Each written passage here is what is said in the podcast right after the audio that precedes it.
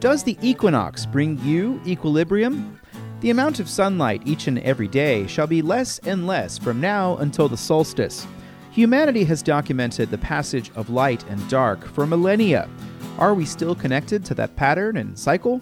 Is there a sense of balance? The answers to these questions shall not be found in this edition of Charlottesville Community Engagement, but there is no harm in asking them all the same today, September 22nd, 2021. I'm your host, Sean Tubbs. On today's show, Charlottesville Fire Chief Hezedean Smith explains changes to the EMS dispatch system to City Council. The University of Virginia's new hotel and conference center will have a rooftop bar and the area's regional planning body will be run by a familiar face.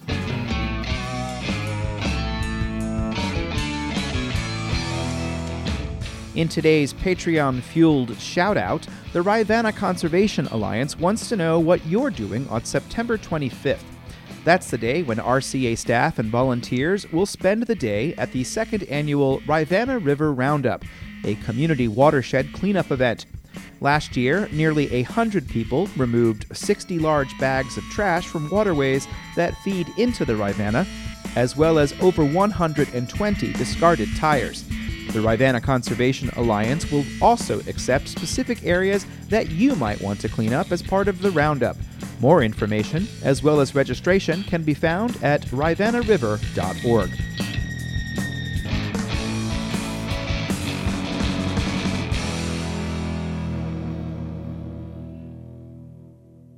The COVID 19 pandemic continues, with another 3,737 cases reported today by the Virginia Department of Health. In the past seven days, there have been another 239 fatalities reported in Virginia. The seven day testing positive percentage has fallen to 9.8%, down from 10.5% a week ago. In the Blue Ridge Health District, there are another 112 cases reported today, and the percent positivity is at 7.1%. There have been four more fatalities reported since the last edition of this newsletter on September 16th. The Blue Ridge Health District will hold a virtual town hall on the pandemic tonight at 7 p.m. If you have questions, you can send them in advance when you register to be on the Zoom call.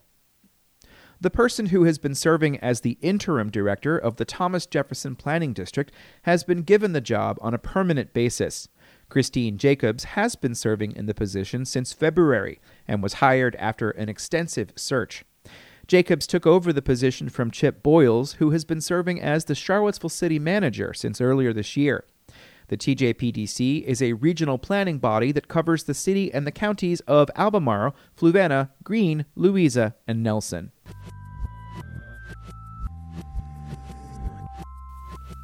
When the University of Virginia's new hotel and conference center opens on Ivy Road, there will likely be a rooftop bar. The Buildings and Grounds Committee at the Board of Visitors will meet on Thursday to approve a change to the design for the six story structure, which is part of the Emmet Ivy Corridor. Another future building is the Institute of Democracy, and the committee will consider design guidelines for that structure, as well as a renaming proposal to the Karsh Institute of Democracy. They'll also consider a proposal to name a new McIntire School building Shumway Hall, and will consider the expansion of the Encompass Rehabilitation Hospital at the Fontaine Research Park. The latter had been originally proposed as a new structure at the North Fork Research Park but the decision was made to expand in place. Here's a description from the staff report. The proposed project will renovate and update nearly 50,000 square feet in the existing hospital and construct a 16,400 square foot addition, allowing the hospital to convert from 50 beds in semi private rooms to 60 beds in private rooms.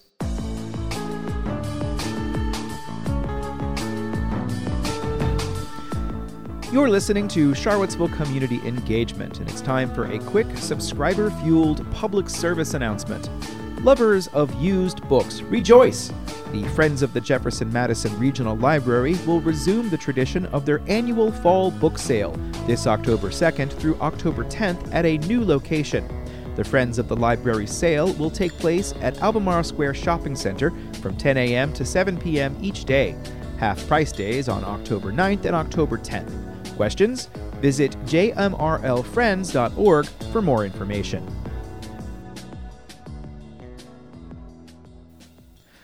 Turning to public safety for the rest of today's show, Charlottesville Fire Chief Hezedean Smith has been on the job nearly 10 months, and he had the opportunity on Monday to talk about the department as well as to explain changes to the way the fire department dispatches ambulances.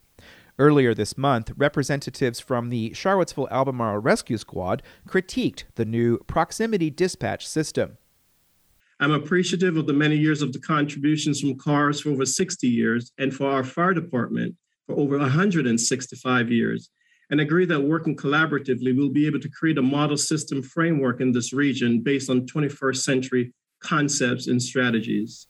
In this community, emergency calls are routed through the Charlottesville UVA Albemarle Emergency Communications Center, or ECC. Chief Smith said there are initiatives underway to make the system more efficient. This medical priority dispatch system would replace the almost 25 or 30 year old system, if I may, that you that's being currently used to triage calls that are sometimes not necessarily 100% accurate because it relies on what the communication is from the 911 caller. Smith said EMS services across the nation are working to implement something called EMS Agenda 2050 which seeks to position public safety calls as being people centered. It talks about EMS personnel must have immediate access to resources that they need for patients, including healthcare providers, social services, and other community resources.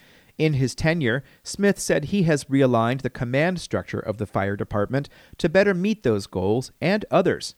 One of those is the Neighborhood Risk Reduction Program, which seeks to inform residents about the specific hazards that face specific demographics and geographic areas. There's a story map on this program that's available online in a link in the newsletter. Take a look and you can see various neighborhoods. So, for example, if you want to identify, you want to look at 10th and Page, what's going on in 10th and Page, you can say, okay, let's take a look. Let's see what the community profile looks like. And this is a compilation uh, of uh, various data sources that are out there. This neighborhood is first in cardiac arrest, third for structure fires, diabetic emergencies, cardiac emergencies, falls. Smith said knowing that information can help with preparations as well as community outreach for prevention. As it relates to the dispatch system, Smith said everyone wants a system that works, but there are disagreements about whether the recent change to the proximity dispatch system has been beneficial. Chief Smith said he is in frequent conversations with Albemarle Fire and Rescue Chief Chief Dan Eggleston. Chief Eggleston and I are have the same vision for this system delivery in this region. So we have conversations about what the future should look like in the system. Smith said that while he intends to collaborate with CARS, if they cannot meet a desired level of service, the city will provide the service instead with professional crews whose salaries are covered by tax dollars. At issue is how to get service calls to the scene more quickly, with a travel time target of four minutes. Also at issue is the difference between advanced life support, ALS, and basic life support, BLS. Here's Deputy Chief Mike Rogers with an explanation.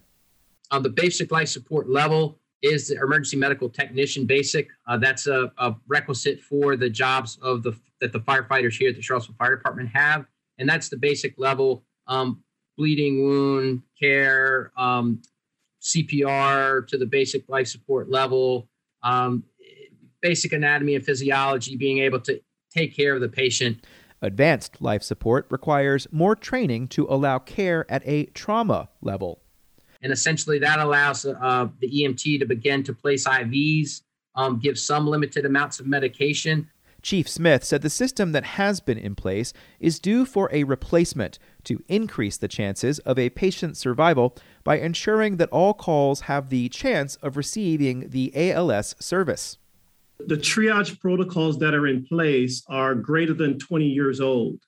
So the, the move to a 21st century protocol electronic framework is underway currently.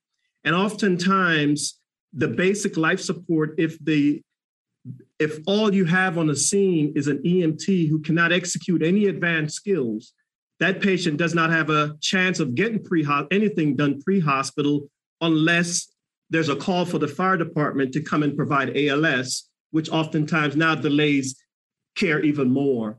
The proximity dispatch system uses algorithms to dispatch calls using automatic vehicle locators and the global positioning system. Chief Smith acknowledged that the system has caused concerns, but also notes that Albemarle initiated proximity dispatch in recent years. Chief Smith also presented evidence that shows how the system is working to increase response times in some neighborhoods. In all, he gave an over an hour long discussion that is must see for anyone interested in this topic. During his presentation, Chief Smith often referred to a phrase what can be measured can be improved. So 71% of the time in FY21, the first arriving CARS unit on the scene met the performance benchmark for turnout and time. Not bad, actually decent, but there's opportunities for improvement. However, CAR's performance on more advanced calls was much lower. Chief Smith said CARS met these calls on time 10% in fiscal year 21. But here's where the need for better metrics comes in. The system is designed in a way that the numbers for ALS versus BLS were not ne- aren't necessarily clearly defined because the protocols vary and how the system was set up. But essentially, there's opportunities for improvement. Chief Smith said the Charlottesville Fire Department's performance on more advanced calls could also use improvement.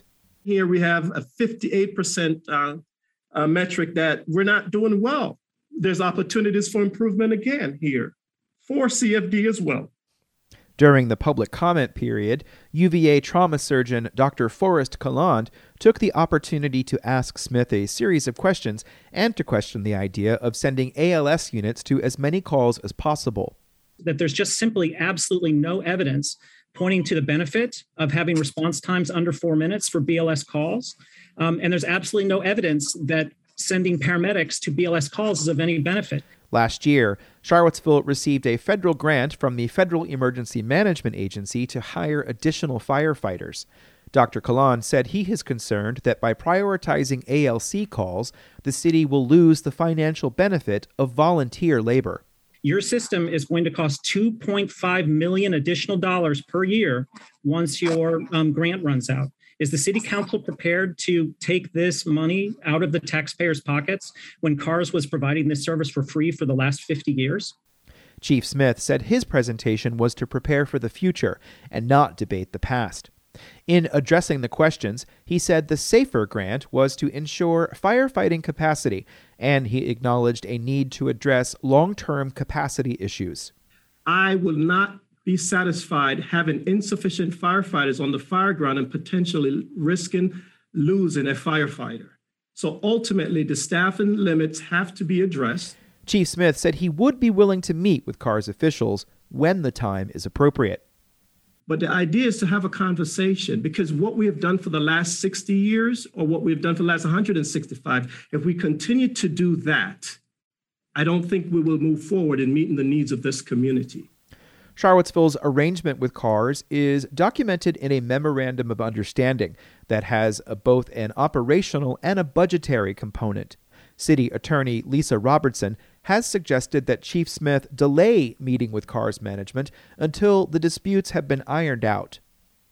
I think that the two issues were definitely conflating and they need to be separate. The financial relates to the other, but um, they're they're two separate issues, but in on both issues, both the city manager and the fire chief will have to sit down with CARS and work through both sets of issues, both the budgetary issues as well as the operational issues. And it's absolutely not ever been my intention to tell anyone that you can't sit down and talk to each other because of legal issues. Th- these are almost purely sort of operational and financial issues. If you want to know about how emergency services operate in this area, do take a listen or listen to the whole discussion. As we prepare for the future, a future that likely will have more incidents of natural disaster, how we get our responses from public safety officials is something that all of us have concern of, uh, something we might not think about until we need it, but of course, uh, the point of this show is to draw your attention to all manner of these things.